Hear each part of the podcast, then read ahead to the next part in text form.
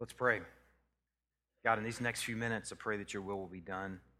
I pray for access to where people are in their lives and in their faith and their fears and their frustrations. Pray for sort of a divine access to those things, even in, in, as the word is being preached this morning. Just pray for a connection to, uh, to where people are as they sit in, in these seats today. And I pray that even as the message is being preached, that you will connect dots that I haven't even foreseen.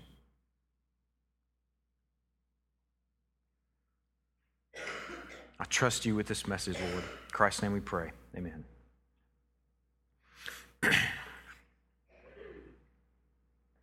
Turn to Genesis chapter 2.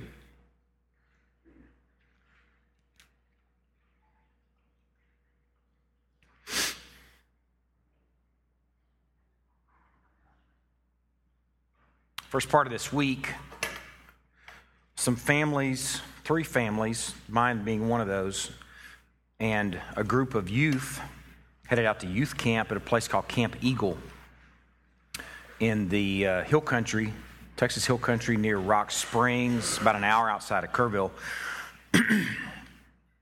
Something we've been planning on talking about the last uh, year almost working toward this event of taking our youth out there and some things unfolded over the course of the week that really made for um, what we would call kind of a combination of really neat experiences and a combination of disappointment in one event. For those of you who have been in the hill country, you know that it's some pretty rugged territory. If you drive through the hill country, it's hilly, obviously. But if you walk through the hill country, or you hike through the hill country, or ride a bike, or whatever, are these grapefruit sized rocks everywhere grapefruit, watermelon, orange, all the size that would twist an, an ankle, and all the size that make for some really difficult movement. And we spent, I don't know, a month there, I think. Actually, I think it was like three days. three days, and just really rugged territory. And um, it was like 106 degrees every day. You know, it was just hot. And for me, the experience was a disappointment, not all in all, because we really saw some amazing things, learned some amazing things about ourselves and our youth. But it was a disappointment in that Christy and I and Scott, to some degree, have been invested in this camp for the last couple of years.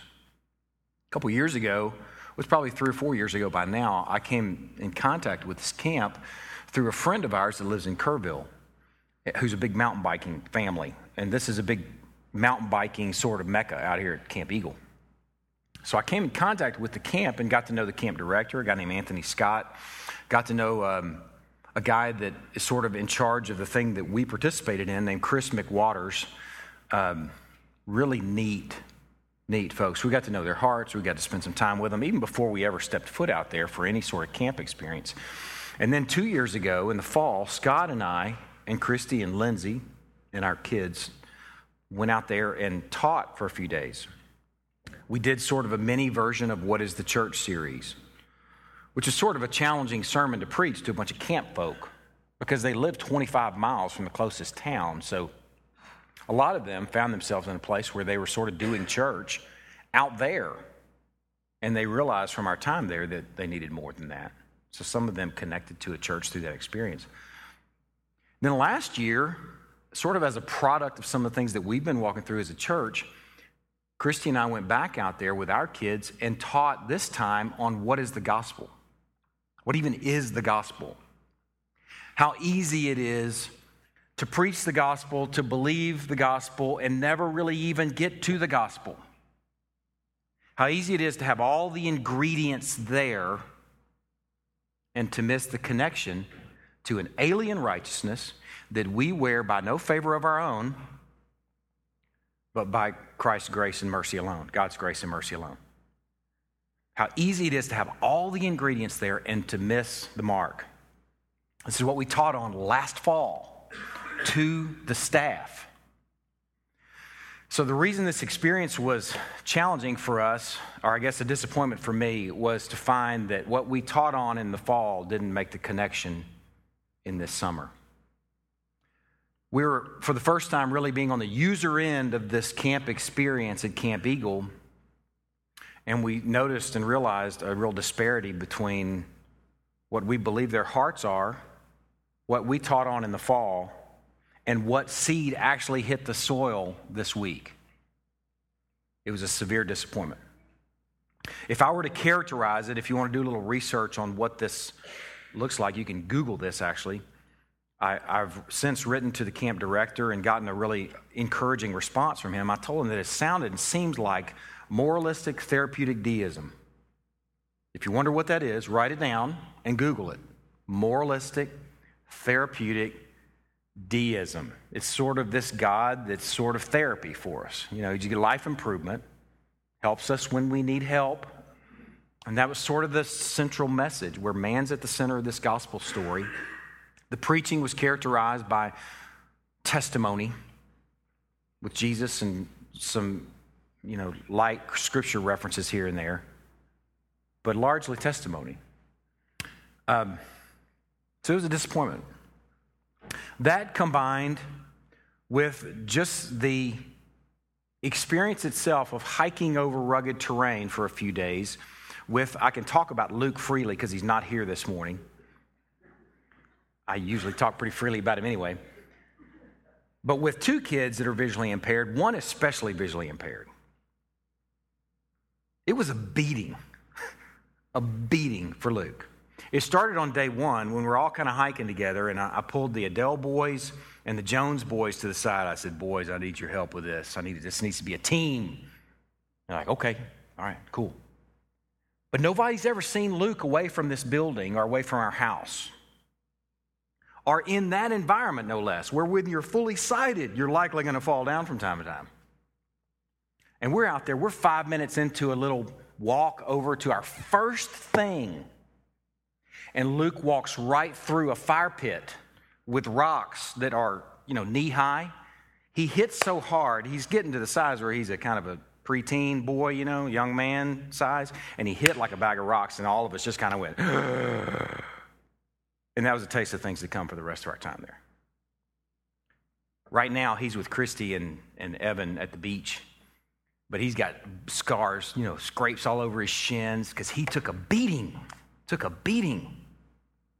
So that's factored into disappointment of the teaching, watching how Luke managed that terrain, watching too Scott McCullough manage that terrain. For those of you who know Scott, you know that this last winter, he got an art- hip, an artificial hip. And he's hiking around this terrain on an artificial hip. And knowing that right beside him is Lori McCullough, who's also taking medicine for a heart condition. I think Scott, you know, Jeff and Ginevra were fine. Y'all don't have an excuse. But everybody else had lots of excuses, and it all just kind of weighed heavy on me as I'm kind of processing not only the experience, but the time since then. And then I come back to what I would just call stuff the stuff of ministry, the stuff of life. Come back to Greenville on Friday. Took an extra day in Kerrville. We visited with our friends there. I come back to Greenville and just facing really Lots of email, lots of text messages dealing with what I would call stuff. And what's embedded within that stuff is things that we work through that are hard, having to do with ministry. Um, missionaries going through tough experiences, families going through hard things, um, wisdom in how to guide people through those sort of things. I come back to that stuff. Then, on top of that, I'm thinking, man, we really, I need to get with the other elders and we got to work through some of this stuff. And then, as we're all text messaging and emailing each other, we realize that it's not going to happen for the next couple weeks because everybody's busy. And not busy doing stupid stuff, busy just being men with lives and vacations and families, and they travel or they work or they have things that keep them away. So I'm like, man, Luke's got wounds all over him. Scott's recovering. Lori's recovering. Now they're recovering in St. John, so it's hard to really call that a difficult thing. I'm dealing with what investment did we really make in Camp Eagle? Was there really a show? Did it find purchase anywhere? We're dealing with stuff, dealing with the difficulty of scheduling the men that God has ordained to kind of help work through the stuff. And then I'm also dealing with I need some energy to work through stuff. I mean, really, because I'm not like robo pastor. I would like to be like this steely eyed, mm, mm, next, next, next issue, next problem. God says, blam, there's the medicine, move on. I mean, I'm made of the same stuff that y'all are made of. And I'm like, man, I get tired. The other elders get tired. We're like, oh, whew, I need energy. And all these things also, I'll just say, all these things left me ready to preach a message this morning that I'm not going to preach because my heart wasn't ready to preach it. It's the, uh, the uh, conflict series. The sermon's prepared, it's sitting on a chair at my house. Up until yesterday afternoon, I was planning on preaching it. In fact, I even got up this morning saying, No, I'm going to go ahead and go forward with it. But I couldn't. I couldn't because the Lord took me to a series of dots that He connected over my studies yesterday and kind of processing things that left me really encouraged at a time where I needed it. I went to bed last night thinking, okay, I'll, I'll preach that tomorrow morning. I'll preach this new message that He's given me. Or no, actually, I said, you know, I'll go to bed and I'll decide in the morning. I'm going to get up at 5 and I'll decide then. I've got these two messages one prepared since 5 p.m. yesterday, 6 p.m., the other that's been prepared was finished all week. So my alarm goes off at five, and I'm like, I'm not getting up. I killed it till about 6:30, and I got up at 6:30, and I'm like, well, it's decided. I'm going to have to go with the one that I've already prepared because that one is just solid. You know, that one has been worked on all week, so that was ready to go. But I couldn't even pick it up. I don't want to make like some sort of hocus pocus out of this, like, uh, Lord, like a tractor beam took me to this other message. But I couldn't pick up this conflict series message because I felt like the Lord, maybe it's just for me. I need to preach this message that He's sort of preached to me in the last few hours. So that's where we're going. We're not touching the series on conflict, although this would have to do with sort of the challenges of working through conflict. This little message I've titled, Nothing's Ever Fixed and the Work Continues. Debbie Downer sort of message. Hmm. but a necessary when I needed it, so maybe you'll need it. It has four parts, and none of them are really cumbersome. The first one will probably be the most elaborate, but none of them are really difficult. The work is never done. We'll tend it till we die. I came to church on a great Sunday. It's going to be a real pick me up. Secondly, faith is work, and the work can only be fueled by faith. And faith doesn't have eyeballs. I'll explain all this, and this is just kind of give you heads up where we're going. Um, the third part is work must be fueled by the only true finished work. And the fourth part is maybe why we get it wrong. Okay, so let's launch off into this mess. It's likely to be a mess, but maybe God will use it. When I'm looking at the mountain of things, first we're going to talk about the work is never done. We're going to tend to it till we die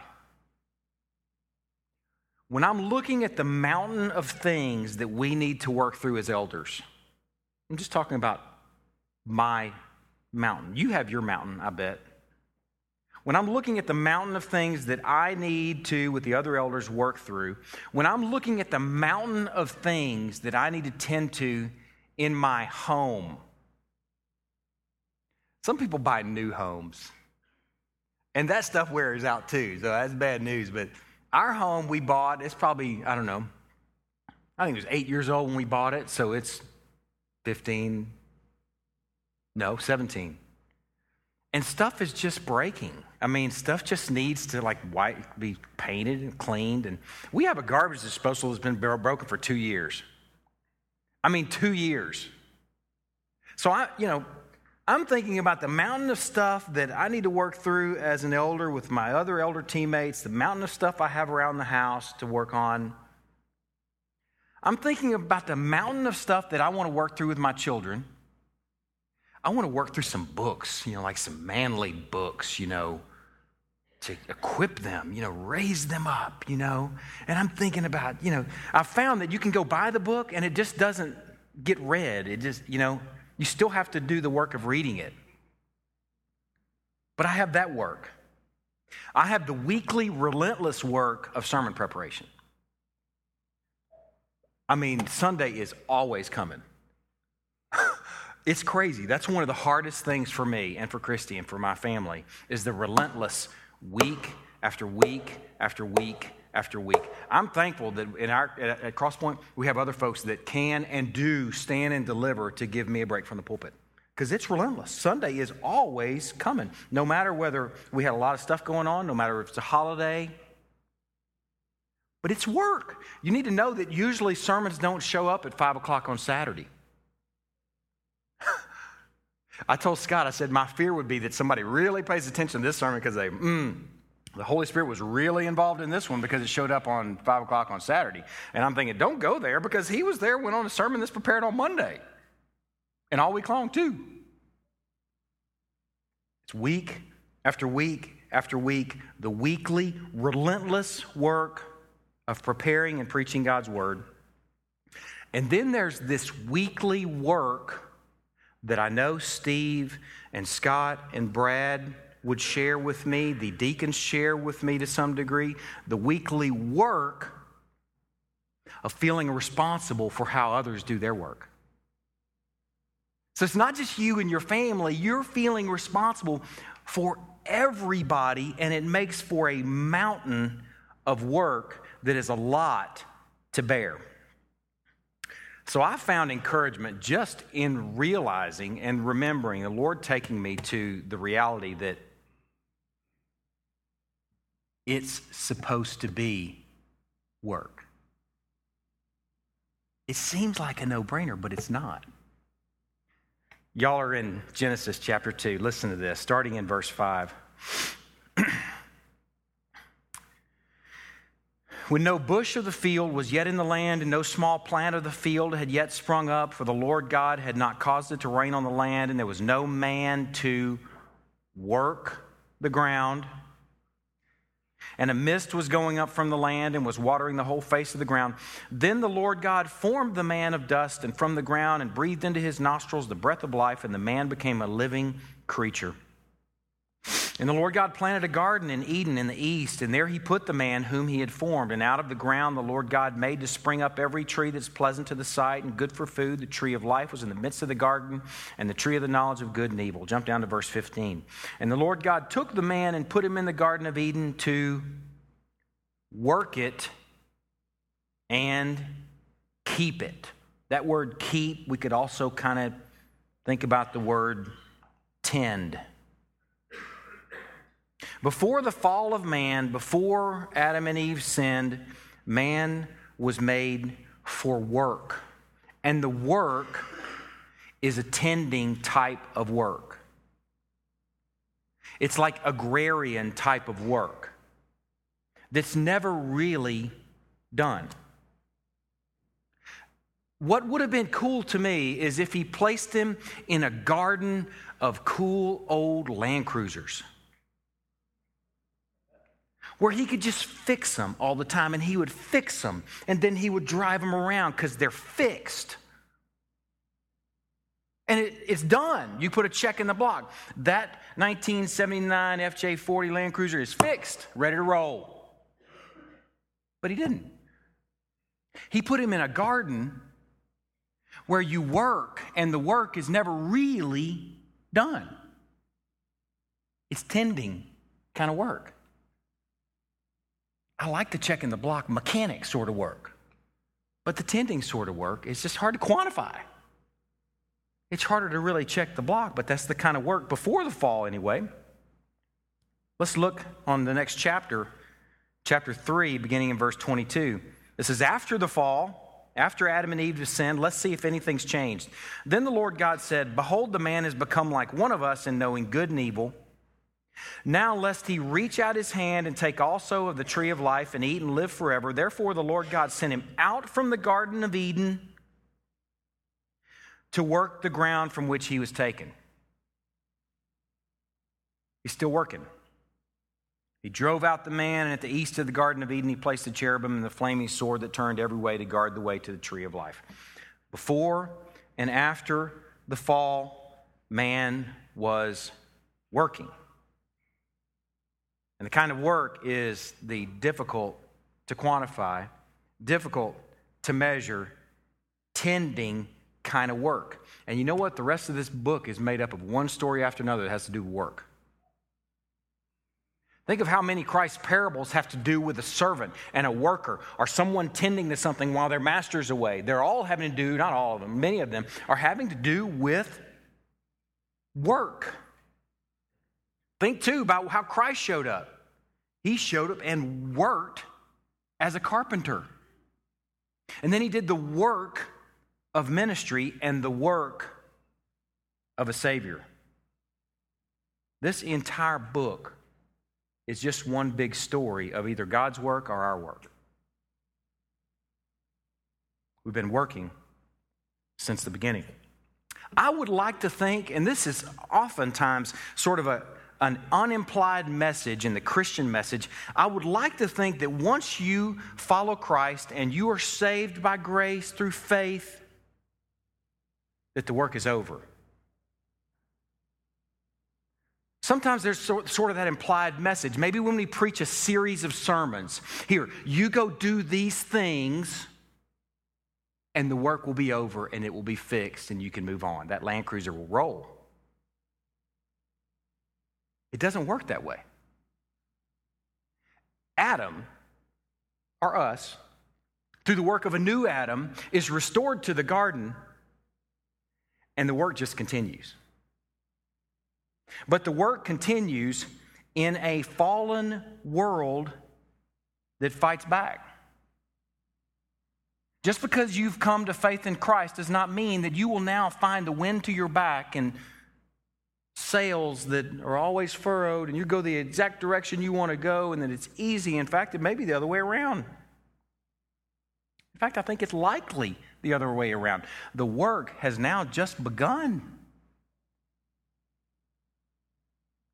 I find that all of these things are work. Marriage. right. Yes. Jessica said amen. I, lots of people could say amen. And it doesn't mean you don't love your wife. I'm not saying that because Christy's not here this morning. I would say it if she were here and she would agree. Marriage is work. Not just marriage, parenting. Parenting is work. Life is work. Friendships are work. Work, obviously, is work. Being a steward with the things God has given you to be a steward over is work. Your bodies, that's work. That's work. And you think about the kind of work, the tending kind of work. You can't go out and run three miles this afternoon and think, okay, tomorrow I'll be in shape. It don't work that way. It's got to be tended to. If the heavens declare the glory of God and day to day pours forth speech, we have things surrounding us every single day that pour forth speech, revealing to us what faithfulness looks like. And it's work and it's attending kind of work, like exercise, our diet. If you eat a salad for lunch today, I'm sorry, by tomorrow you're not going to be all healthy and thin and lean and svelte. It's work, and it's got to be tended to. If you take a vitamin, you're not going to feel better tomorrow. If you think you feel better, it's really because there might be some sort of caffeine in it or something that makes you feel better. You don't feel better overnight from a vitamin. Day to day pours forth speech. All of this stuff is work. It's work to be a good steward with your body, it's work to be a good steward with your money. You think that comes easy for some people? It's not easy for anybody. It's work. It's work to be a good steward with your time. For everyone, it's work. It's work making investments, quality investments in other people. Work. Tending kind of work. It's work raising children. I think I mentioned that. Well, it's okay with mentioning that twice. It's work preaching week after week after week. It's work hearing week after week after week. It doesn't hurt my feelings to point that out. I've sat where you sit, and I sit there periodically. It's work to hear it and really hear it, as it's work to preach it and really preach it. It's all work. It's work to live with and love people who are different from you and see things different from you. That's one of the hardest works for me. I want everybody to think exactly the way I do. But it's work to walk with people that see things different than you. It's work to live peaceably with others. It's work to work out conflict with other pre- people. The first thing we need to realize as God's people is realize that we were made for work, and I don't know of anything that's not work. The only thing I find that's not work is sin. I don't have to work at sin, it comes very natural for me. But anything that's not sin, anything that is good, that's worth going after, is work. Turn to Ecclesiastes chapter 2. This is like Debbie Downer book extraordinaire. I love this book because I, identify with the preacher. The preacher is the guy that's written this book. Uh, Koheleth is the, the Hebrew for it. Likely Solomon. We don't know that for sure it's Solomon. It says the son of David, but it could have been um, a grandson, great grandson, who identifies himself as son of David. But likely this was Solomon who wrote this book identifies himself as the preacher, which I kind of enjoy because I, I, okay, I can identify with this guy. He's got some really, really sweet words of encouragement in Ecclesiastes chapter 2. Listen to this.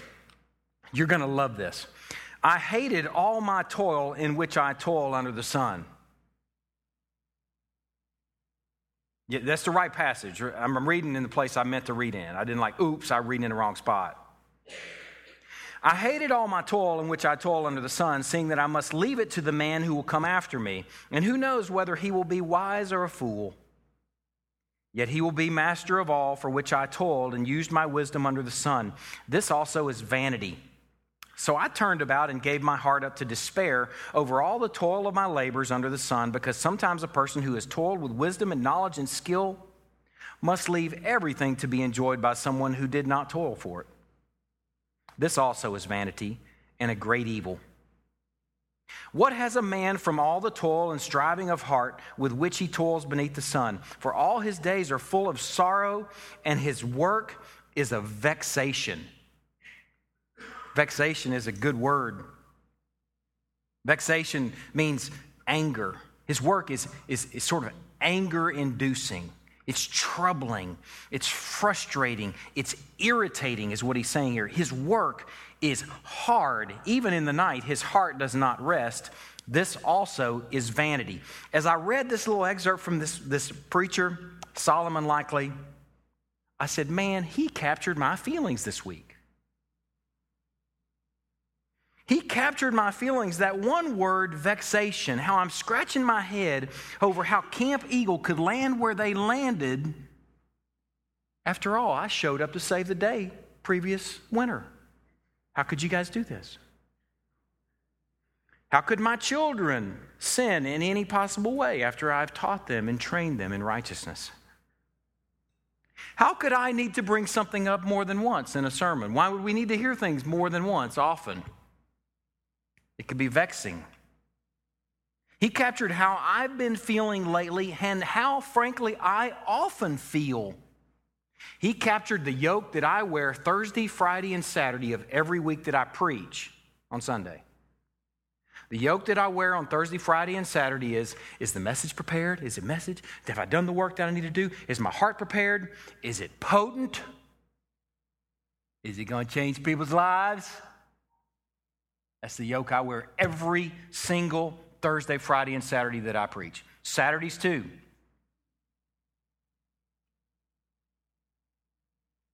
He put a word on the frustration that I feel when I don't see things happen as fast or as dramatically as I want them to. I feel vexed. irritated, annoyed, and frustrated. That's how he characterizes the work. But listen what he says in the next verse. Verse 24. He says, There's nothing better for a person that he should eat and drink and find enjoyment. Look at this word. This is such a cool word. In his toil. There's nothing better than he should eat or drink or find enjoyment in his toil. I'm not wired that way naturally. Maybe you are. Maybe some of y'all just love to work. You whistle, you know, while you work. And, you know, you sing like, everybody clean up, clean up. but I don't work that way. I don't naturally find enjoyment in my toil. Look, he goes on to say, This also I saw is from the hand of God, enjoyment in your toil. For apart from him, who can eat or, or have enjoyment or find enjoyment? The next chapter, he kind of says the same thing in a different way. Chapter 3, verse 22. I saw that there's nothing better than that a man should rejoice in his work, for that is his lot. Who can bring him to see what will be after him? Those words, just that two letter word in, stuck on me.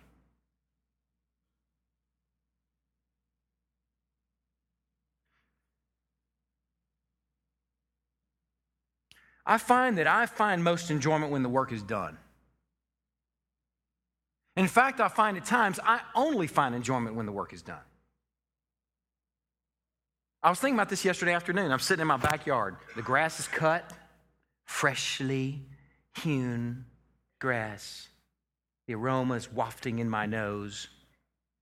The sprinkler is going and it's on the last spot. We don't have a sprinkler system, so I'm moving the sprinkler every 20 minutes, like my whole life. my circadian rhythm is in tune with 20 minutes. Oh, I need to, excuse me, I need to leave, go change the sprinkler. I'm sitting there and the sprinkler is in its last spot. The grass is cut.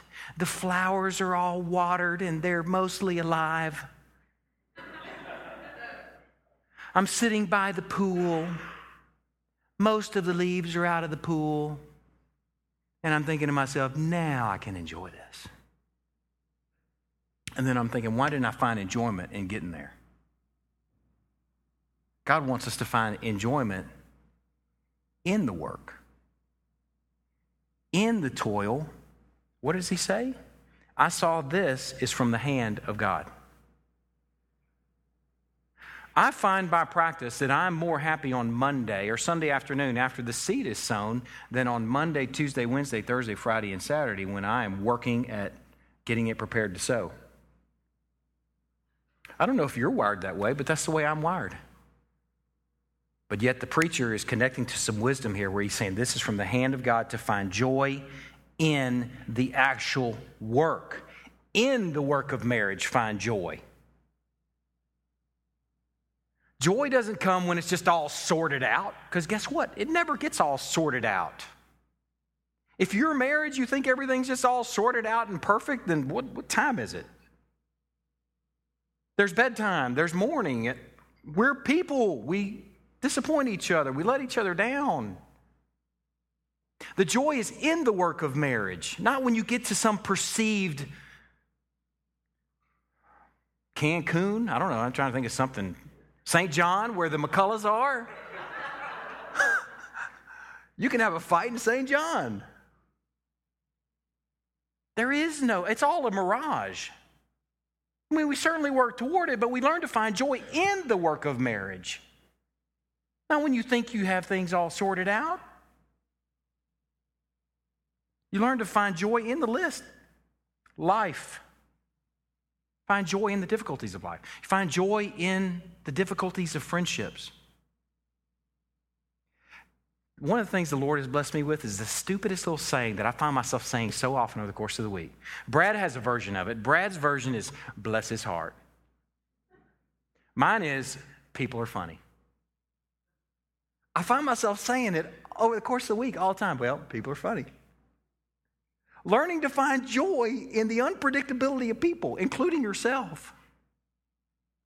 Learning to find joy in how funny friendships can be.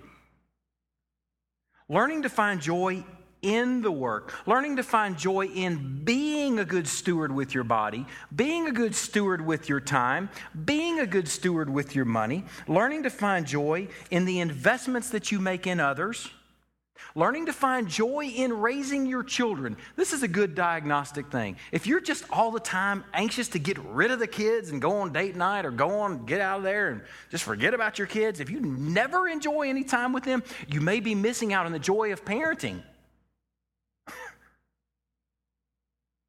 If you're always needing a break, you're missing out on it. You may be living like I could potentially live. Once that seed is sown, then I'll find joy. Once that Land Cruiser is fixed and rolled, then I'll find joy, forgetting that, oh, it's never fixed. My kids haven't arrived, and they won't. And the joy is in the work. The joy is in the tending their little hearts, their little plots of soil. Yes, you have to say things 8,000 times. Find the joy in it and laugh to yourself. Little people are funny. Aren't they funny? They're little versions of me. And I'm funny. I know it to other people. You find joy in those sort of things joy in the preaching of it, joy in the hearing of it, joy in serving alongside people that are different from you. The Lord has shown and continues to show me how much I need to be serving alongside people who are different from me and see things, even by nature, different than I do. Y'all should be thankful for the fact that we have four elders and none of us are exactly alike. Just like parents, you should be thankful that you have two parents, if you have two, if the Lord's blessed you in that way, and you can still have two parents that are different. You don't want them to be exactly alike. Because the two will come together with a wisdom that's greater than the sum of their parts. Same is true in the elders. I don't want any of these guys to think exactly the way I think. Because you'll all be in trouble if that's true. Finding joy in our differences. That's hard for me. Turn to 1 Corinthians 9. This is just so crazy to me. Now, this, this is the first of four places I told you we were going this morning. And I told you this is the most cumbersome, at least time wise. The next ones will move quicker. So if you're kind of doing a little marker in your head, like, man, this still on the first thing, this is long. This is going to be like a mega sermon. It's not. It's um, I'll, I'll set you free from that fear. Fear, because that's what I know it is. 1 Corinthians 9. Listen to this passage. This is a fresh passage for us. We've talked through this and worked through this summit are continuing to work through it to some degree. And it's something actually that I've been preparing for and studying for the sermon I was to preach today that I will preach next Sunday. So this is why it's familiar. And follow me in this for a minute. You'll understand why I'm bringing this up. 1 Corinthians 9. Paul is writing to a church that he planted. Listen to what he says. Beginning in verse 3. This is my defense to those who would examine me. We do not have to, or do we not have the right to eat and drink? talking about us as the apostles, or the, you know, the planting team that's with him. Do we not have the right to take along a believing wife? as do the other apostles and brothers of the Lord, or Cephas? Or is it only Barnabas and I who have no right to refrain from working for a living? What he's going to deal with here in the next few I keep sitting on my cord or something. This thing keeps going off. What he's going to deal with here in the next few minutes is paying a preacher, paying like a staff elder. And this is why we've been talking about it as the elders. Listen to what he says. It's interesting. You might find that we're sort of Corinthian here. If you carry some baggage here, and I'll save this comment for later. Is it only Barnabas and I who have no right to refrain from working for a living? Who serves as a soldier at his own expense? He's likening himself as a soldier, as a planter and preacher. Who serves as a soldier at his own expense? Who plants a vineyard without eating of any of its fruit? He's implying, shouldn't you provide? And the sower? Or who tends a flock without getting some of the milk? Do I say these things on human authority? Does not the law say the same? For it's written in the law of Moses, You shall not muzzle an ox when it treads out the grain. The metaphor there is he's the ox. Is it for oxen that God's concerned? Does he not speak entirely for our sake? It was written for our sake because the plowman should plow in hope and the thresher should thresh in hope of sharing in the crop. If we've sown spiritual things among you, y'all hear this and wonder for a moment if you're Corinthian. If we've sown spiritual things among you, is it too much if we reap material things from you? If others share this rightful claim on you, do we not even more? What he's saying there is if someone does your dry cleaning and you owe them some money and you have no problem with that, why wouldn't you give someone who, some money and provide for them if they're giving you so much more than a clean pair of clothes? I was thinking about this, man. Are we sort of Corinthian, not even realizing it? Kind of comparing notes with the other elders. I think between the four of us, I would estimate the four of us probably in the last five years have done, I don't know, this may be a safe estimate, seven or eight weddings. What's normative for me in a wedding is I might get paid enough to clean my suit afterwards. I might. And meanwhile, I don't make a big deal out of it. But I can't help but wonder well, how much did they pay the cake guy? what does a cake cost? Seriously. I mean, $500, $1,000? But somebody who's sowing into someone else's life. Now, some of our elders have said, I don't want to be paid. If you're a member of the body, I don't want to, I don't want you to pay me anything. That's certainly, I'm just using this as an illustration. Are we Corinthian and thinking, oh, that's just the pastor. His time has no value. But the cake maker now, his time has a value. Or the photographer, Seriously, Paul is writing to this church that apparently doesn't want to give him a plug nickel when he's sowing into them. And he's saying, you know what? I'm going to give up my right and I'm going to go make tents. I'm not going to let your faithlessness get in the way of my ministry to you, so I'll go make tents. We've not made use of this right, but we endure anything rather than put an obstacle in the way of the gospel. That's pretty cool from Paul. Paul says, That's okay. You don't have to pay me what you pay the cake maker. You don't have to pay me anything. The Lord will provide for me. I'm going to keep sowing into your life. The thing that struck me as I studied that passage, another one, listen to this 1 Corinthians 15, 58. The thing that struck me was Paul's disposition toward the Corinthian church. In 1558, he says, Therefore, my beloved brothers, the Corinthian church is such a difficult church. I don't know if there's a church in our Bible that's more difficult than the Corinthian church. The only thing that's consistent about the Corinthian church is that they're inconsistent and that they're worldly. And you can bank on that. And Paul calls them his beloved brothers. He says, Be steadfast, immovable, always abounding in the work of the Lord. There it is. Knowing that in the Lord your labor is not in vain. I read that passage in light of the condition of the Corinthian church, and I can't help but wonder if Paul is like coaching himself.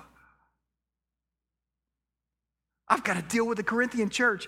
Lord, please teach me to abound in your work. Remind me that my labor with this church is never in vain with this difficult church, this Corinthian church. Remind me that it's work and that it's never in vain. I can't help but wonder if he's coaching himself. The Corinthians were a soup sandwich, they were a mess. And yet, here's Paul's disposition Okay, you won't provide for me while I'm preaching the word. Later on in that passage, it says, even the Lord said, whoever preaches the gospel should be provided for as they're preaching the gospel. He says, but you know what? That right that sits here squarely, clearly, that's a right. I hold loosely to it. Christ and you are more important to me than even that right. Paul loved this messed up church. Paul loved them, and it had to have been work to love these guys.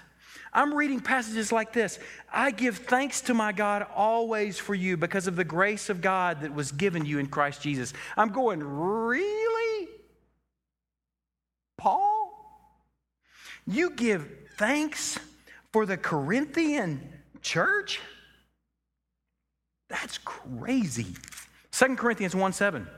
He says, Our hope for you is unshaken. Maybe by the second letter, some of that love would be cooled a little bit. But by the second letter, it's still, My hope for you, our hope for you is unshaken.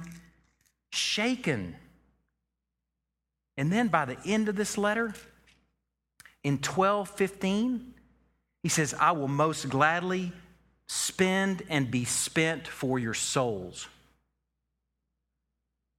I don't care how difficult a church someone might have, it does not compare to the Corinthian church. However challenging a ministry may ever be for anyone, it couldn't compare to the ministry to the Corinthian church. And I look at Paul's disposition toward them and how loosely he holds to his rights how he loves them, he never stops giving thanks for them, how he would gladly be spent for their souls. And I'm like, Lord, I want that sort of resolve in the work. I want to have that sort of gentleness and love with people that don't see things the way I do. I want to have that sort of gentleness and love with people who seem to ride the roller coaster of faith where they have a problem and they love Jesus, and then the problem's gone and Jesus is nowhere to be found in their lives. I want to have a gentleness with folks who treat God like He's the heavenly bellboy and speak truthfully with them. But I want to have that sort of gentleness that Paul had with this Corinthian church all of these things from these last little sections that we've looked at, all of these things are true, and no one verse reveals the truth completely. They work together to paint this picture that everything is work, we're made for it. Work is hard, and we're to find joy in it. And ministry, even ministry, is work. Being an elder is work. Being a deacon is work. Being a shepherd is work. Shepherding a family is work. Being a staff member is work. Being a worshiper who's really engaged and is known and knowing others, like Natalie shared, is work. And we're to find joy in it. And we tend to it. And it's never really done. That Land Cruiser never really rolls this side of glory we just continue to tend to it. And it's hard. I don't know anyone who's walking faithfully who's walking easily. If some people make it look easy, I don't know how they do it. They just do. I'm not saying they're fakers, they might be. But I, am not going to generalize like that because some people can maybe just make it look easy. But faithfulness is not easy. The journey of faith isn't easy. At times it's a skip, sometimes it's a stroll, but usually it's a plod. A plod. And we need to find enjoyment in the plod. Turn to Hebrews 11.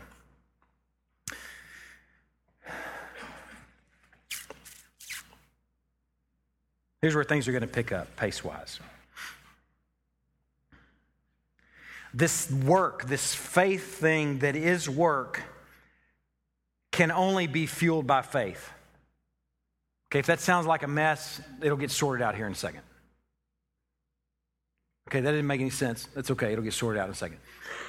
Faith is work, and the work is fueled by faith. Hebrews chapter 11, listen to this. Now, faith is the assurance of things hoped for and the conviction of things not seen. By definition, that's what faith is. That's why God, through His, I think through His mercy, has kept us from having some of the evidence that those who don't believe so adamantly say, Show me. Faith, by definition, is believing in something that you can't see. It's hoping for something that you don't necessarily have this black and white proof of. This chapter, the rest of this chapter, is going to be illustration after illustration of people who walked by faith, not by what they saw. Listen to it. Faith is the assurance of things hoped for, the conviction of things not seen. For by it the people of old received their commendation. By faith we understand that the universe was created by the word of God, so that what is seen was not made out of things that are visible. By faith Abel offered to God a more acceptable sacrifice than Cain, through which he was commended as righteous. God commending him by accepting his gifts, and through his faith, though he died, he still speaks. By faith, Enoch was taken up so that he should not see death. The reason he was taken up and didn't see death is because he didn't walk by sight in his life. He walked by faith. You see lots of comparisons here. It's seeing or seeking. Enoch didn't walk by sight, but walked by faith, so he never saw death. And he was not found because God had taken him. Now, before he was taken, he was committed as having pleased God. Without faith, it's impossible to please him, for whoever would draw near to God must believe that he exists and that he rewards those who seek him. By faith, Noah, being warned by God concerning events as yet unseen, in reverent fear, constructed an ark for the saving of his household, though he had never seen a raindrop. He's not being fueled by what he sees. He's being, being fueled by what he knows by faith to be true. The judgment's coming. By this, he condemned the world and became an heir of the righteousness that comes by faith. By faith, Abraham obeyed when he was called to go out to a place that he was to receive as an inheritance, a place he never saw. Natalie referenced that passage this morning, or at least if she wasn't thinking of it, I was thinking of it. And when he went out, not knowing where he was going by faith, he went to live in a land of promise, as in a foreign land, living in tents with Isaac and Jacob and heirs with him of the same promise, for he was looking forward to the city that has foundations, whose designer and builder is God. There's story after story after story here of people who walked by faith, not by sight, because sight is not good fuel for faith. It's not good fuel for the work. Couple weeks ago, Marie Webb got up and shared her testimony, and it was a glimpse for me, and my heart sang. There are other glimpses that God gives me, a glimpse that I might see in my kids of God at work. Katie Hackney was a glimpse to me at small group the other night, seeing what God's doing in her life. Clint Stevens is a glimpse to me to see how God's growing you as a husband and a father and a worshiper. There are glimpses in this body as we walk. Corey Pfeiffer, you're another glimpse walking together with you on Mondays. There are glimpses in our body, seeing how some of our youth moved with each other these last few days. Glimpses that I can become dependent on. But you know what? They don't make good fuel. I'm thankful for them, but they don't make good fuel because they ebb and flow. And if there's an ebb, and I run out of gas, the proof may be there that I'm too dependent on them. I'm not supposed to walk according to the glimpses, although I'm thankful for them. I'm supposed to walk according to faith. It says, I'm not going to ride the roller coaster of church attendance. I'm going to tell you right now, it's a whole lot easier to preach when there's a room full of you when, then, when there's 10 of you on a, on a holiday. I'll just tell you, because the preacher has eyeballs. And he's looking around going, uh, I spent myself on this sermon and nobody's here. Will anybody even hear it? We're prone to walking by sight, yet these heroes were fueled by faith. Their work was fueled by faith, and our work has to be fueled by faith as we plod, not dependent on the glimpses. Faith makes for such a better fuel because faith doesn't have to see. Faith doesn't have to see peace to continue. Paul didn't see it in the Corinthian church. He saw division and worldliness, yet he continued. Faith doesn't have to see righteousness to continue. Faith doesn't have to see conquest. We're really making a difference here. Faith doesn't have to see growth. Faith doesn't have to see change. Faith is living for a future city, and the work doesn't have to have an immediate return. Faith looks somewhere other than what's in front of them. Luke, telling something else on Luke and Evan, they both have a machine that's called a CCTV. It's a lot like when I was growing up at the library, we had the Dewey Decimal System and we had a microfiche. This thing that's like this little tray that you would put this little tiny little transparency thing in there that had all this data on it, the Dewey Decimal System. And you stick it in there, it didn't make that noise. And you'd slide it in there, and this screen would show you where all the books were, and if you, if you were familiar with the Dewey Decimal System. That may still be the deal. I haven't been in a library in a while. but the principle there for the kids is they actually have this platform where they work and they do stuff. Luke used to build his Legos underneath the CCTV where he's not looking at what he's doing, he's looking at something else. He's looking at the screen. It's the most unnatural thing for me. If I were to sit and try and do it, I couldn't do it because my eyes want to go, What am I looking at? It's a great illustration that if you want to be fueled in the work, to continue plodding well, then you have to have your eyes not fixed on the outcome or the product because the product ebbs and goes and flows. But instead, your eyes need to be fixed on Christ and his finished work. Your eyes have to be fixed on something else. Because you might be Isaiah. You might be worse, Jeremiah. Some of y'all read your Old Testament, you know what I'm talking about. Listen to this passage from Isaiah. I don't want you to turn there, but I want you to listen to it. It's crazy. The passage is so misunderstood so often. Isaiah has seen the throne room vision of the Lord. He's looked for a crack in the floor to hide because of his white hot holiness. And it, he says, I heard the voice of the Lord saying, whom shall I send and who shall go for us? You may have heard this sermon preached on a sort of a missionary sort of emphasis Sunday. Whom shall I send and who shall go for us? Yes, and Isaiah says, Here am I, send me. And the Lord said, Okay, go and say to this people, Keep on hearing, but do not understand. Keep on seeing, but do not perceive. Make the heart of this people dull and their ears heavy, and blind their eyes, lest they see with their eyes, and hear with their ears, and understand with their hearts, and turn and be healed. Then I said, How long, O Lord? How long do I have to go be about a ministry where my kids just continually and perpetually don't listen to me? How long do I have to be about a ministry where people just completely and perpetually and continually don't listen to me? How long do I have to be about a ministry where I will preach and teach relentlessly, and yet their ears will grow deaf, and their hearts will grow hard, and their eyes will grow blind? How long do I have to do that? And he said, Until cities lie waste without inhabitant, and houses without people and the land is a desolate waste, and the Lord removes people far away, and the forsaken places are many in the midst of the land. And though a tenth remain in it, it will be burned again like a terebinth or an oak, whose stump remains when it's felled. The holy seed is its stump. Whoa. You might be Isaiah. Your work might be the work of Jeremiah.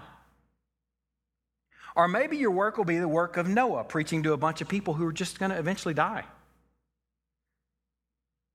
Or maybe you'll have the work of Jonah. You don't even have to prepare a sermon. You just give an eight word sermon, and all of Nineveh repents and falls on their knees wearing dust cloths and ashes. Crazy. Eight word sermon. You would, uh, you would hope for that this morning. You didn't get that, did you? Never. eight word sermon. Crazy. Faith is a trust that God will do what He'll do when He'll do it and for His glory, and it's fuel for the hard work. You're watching the CCTV, not your hands. You're watching the cross and God and knowing that He's always at work and that He's going to do what He's going to do in His timing. He grows the church, not me. He draws people back to Him, not me. He grows Marie Webb's, Katie Hackney's, Clint Stevens, Corey Pfeiffer's. Not me. what a load off. I needed that reminder. Because sometimes I find myself thinking it's dependent on me. Man, that's a hard place to be. I find myself guilty of expecting far too much from a single sermon or a series of sermons treating God like he's a recipe or a science experiment. I put in all the right ingredients and bing, I get out what I expected to get out. But I'm realizing as I'm expecting too much from a single sermon or a series of sermon, I find myself sometimes expecting far too little from a life spent and a life invested faithfully. Faithfully in a hard, plodding, work without daily visual feedback. Occasional, but without daily.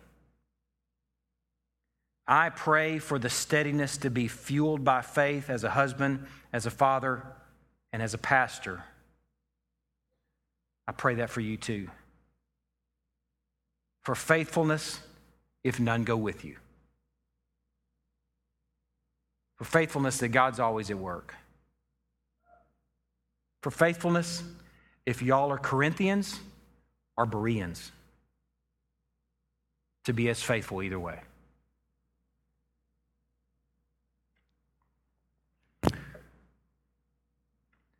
I'm finding as I'm about the work, week in, week out of preaching, week in, week out of counseling, shepherding a family, myself on top of all that, week in, week out, walking with other people, as I'm dealing with the vexation of it, the anger of it, the difficulty of it, the frustrations of it, the deep down desire for the finishing of it, the confusion of it, I find that only one single thing gives me sustained encouragement. As I know that the work is never finished and never really done, and it's plodding and it's toiling and tending. The only thing I find that gives me real encouragement is going back to and enjoying the finished work of Christ. That's it. You say, That's all you got? Yeah, that's all I got. But in it, I have it all. Do you hear that? Do you believe that? As you're about the hard work of toiling with your kids or your spouse or yourself or each other our life, our work. Is that your rock? Do you go back and grab the only thing you can, knowing that in it you have it all? Man.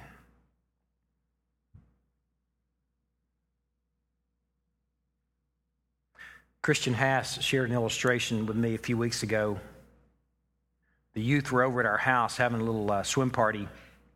And Christian was sharing about her pool. Was she here today? I don't want to embarrass her. Huh? Nursery. So, good. I, I can talk about everybody that's not here today. I like that. She shared an illustration of her pool, how she's constantly cleaning her pool. And just about time where she finally gets the last leaf out or the last blade of grass, and she turns to go put the little scooper back up, she turns around and there's another one. And she said that was like a reminder for me that that's my life. If I think for a moment I've got it all tidied up, I go back and look at it and no, there's more grass, more leaves. And man, that's fuel when you realize that we don't wear our own righteousness, we wear an alien righteousness. Our pool is reckoned cleaned. that's all I've got. And in that, I've got it all. We're reckoned cleaned. Man, that's fuel for the work right there. I bought Daniel a hex bug habitat yesterday. Him not going to the beach, or his not going, get my grammar straight, his not going to the beach kind of felt like, man, I want to kind of have a cool time with Daniel, you know, man time, Wrangler time, we'll be real men, do man things. And so we went to Radio Shack and bought batteries for those little watch battery kind of things. They're just in certain items that you just you, you don't get anywhere. You have to go to Radio Shack to get them. And in that place, we saw a hex bug habitat. It's bad to the bone. this thing is amazing. It has a handle and folds up so you can, it's portable. You can carry it around and it came with a hex bug. And Daniel talked me into buying an additional hex bug. So, and it was on sale. So we left there with all the right things in place. I mean, we had the hex bug habitat, we had the hex bug, the white one with the orange dot, and then we had the additional one that he bought that's black with green. No. Gray with black, yes. And we're like, man, score. And I'm like, he's going to be occupied with that for the rest of our time here. I won't even see him. Not that I was going for that.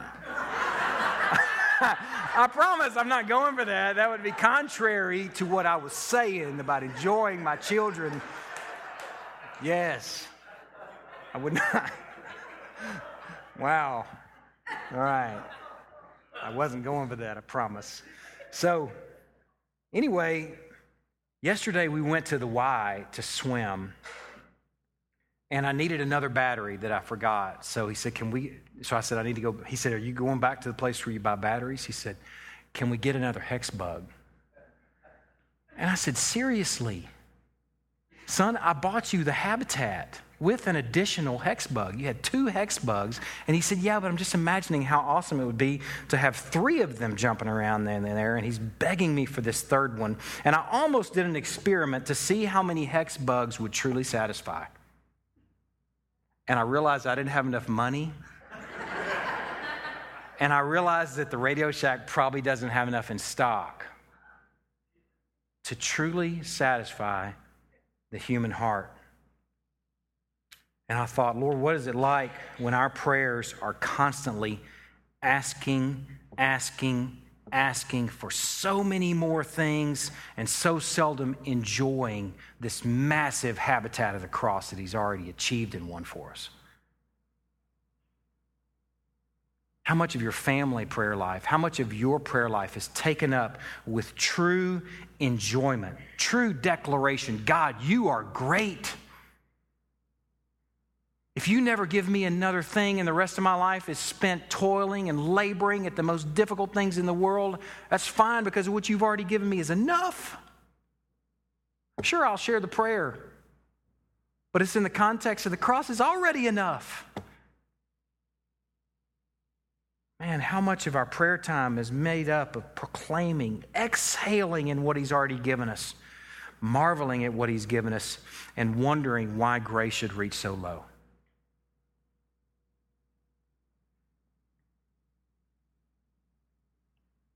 The only work, the only fuel that I find for this work is the only true finished work.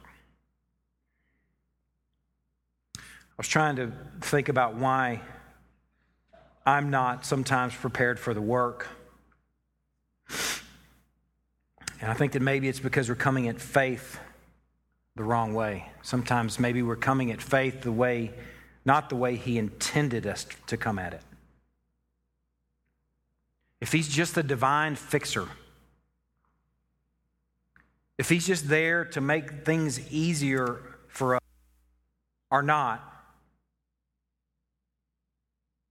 Or we can see it different if, though He's wanting to have a relationship with His creatures, then what better way to bring us into relationship with Him than through toil and labor and work and need? This last passage I'll share with you. 2 Corinthians chapter 1 verse 8 Paul says, "We don't want you to be ignorant, brothers, of the affliction we experienced in Asia, for we were so utterly burdened beyond our strength that we despaired of life itself." That sounds like vexing type of work right there. Indeed, we felt we'd received the sentence of death, but that vexing work, that affliction, was to make us rely not on ourselves, but on God who raises the dead. I need the work. I need the toil. If affliction is the escort to dependence on God, then work and toil and difficulty is an escort to relationship. Not getting this would be like having children and then overnight wanting them to be grown with a job, living in their home overnight, just wanting to fast forward. I just want to fast forward through all their childhood years, through all the hex bug trips to the store. I want to fast forward through all of that and just get to the point. It's missing, it's about the relationship. It's missing, it's about the dailiness of the grind. It's in the grind that I get to know that boy right there. And it's in the grind that he gets to know me.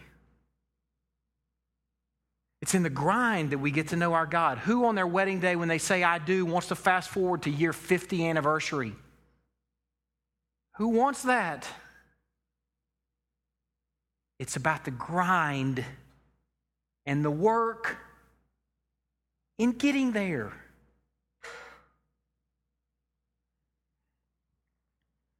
Faith isn't about making an agreement with God and wanting to fast forward to heaven and pining for a problem free life between now and then.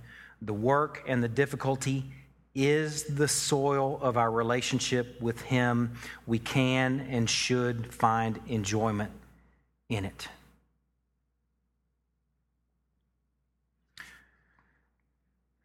Christian, Christy and I had a hard time seeing Luke eat it over and over and over again. I had a hard time seeing Scott McCullough walk around those hills. And I thought, you know, in some ways, they're metaphor of our faith. Feeble, frail, dependent, plodding, bruised, but pressing on. Man, I want that in me. I want that in you. Let me pray.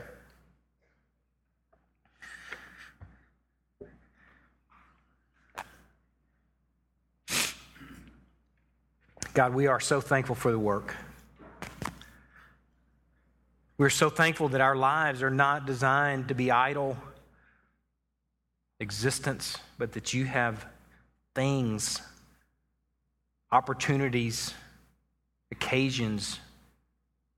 You have good works prepared in advance for us to do. And I'm so thankful that it's work. I'm so thankful that you've given me an opportunity personally to walk with people and to enjoy just how funny people are. Lord, I'm thankful for this church. I'm thankful for the people of God.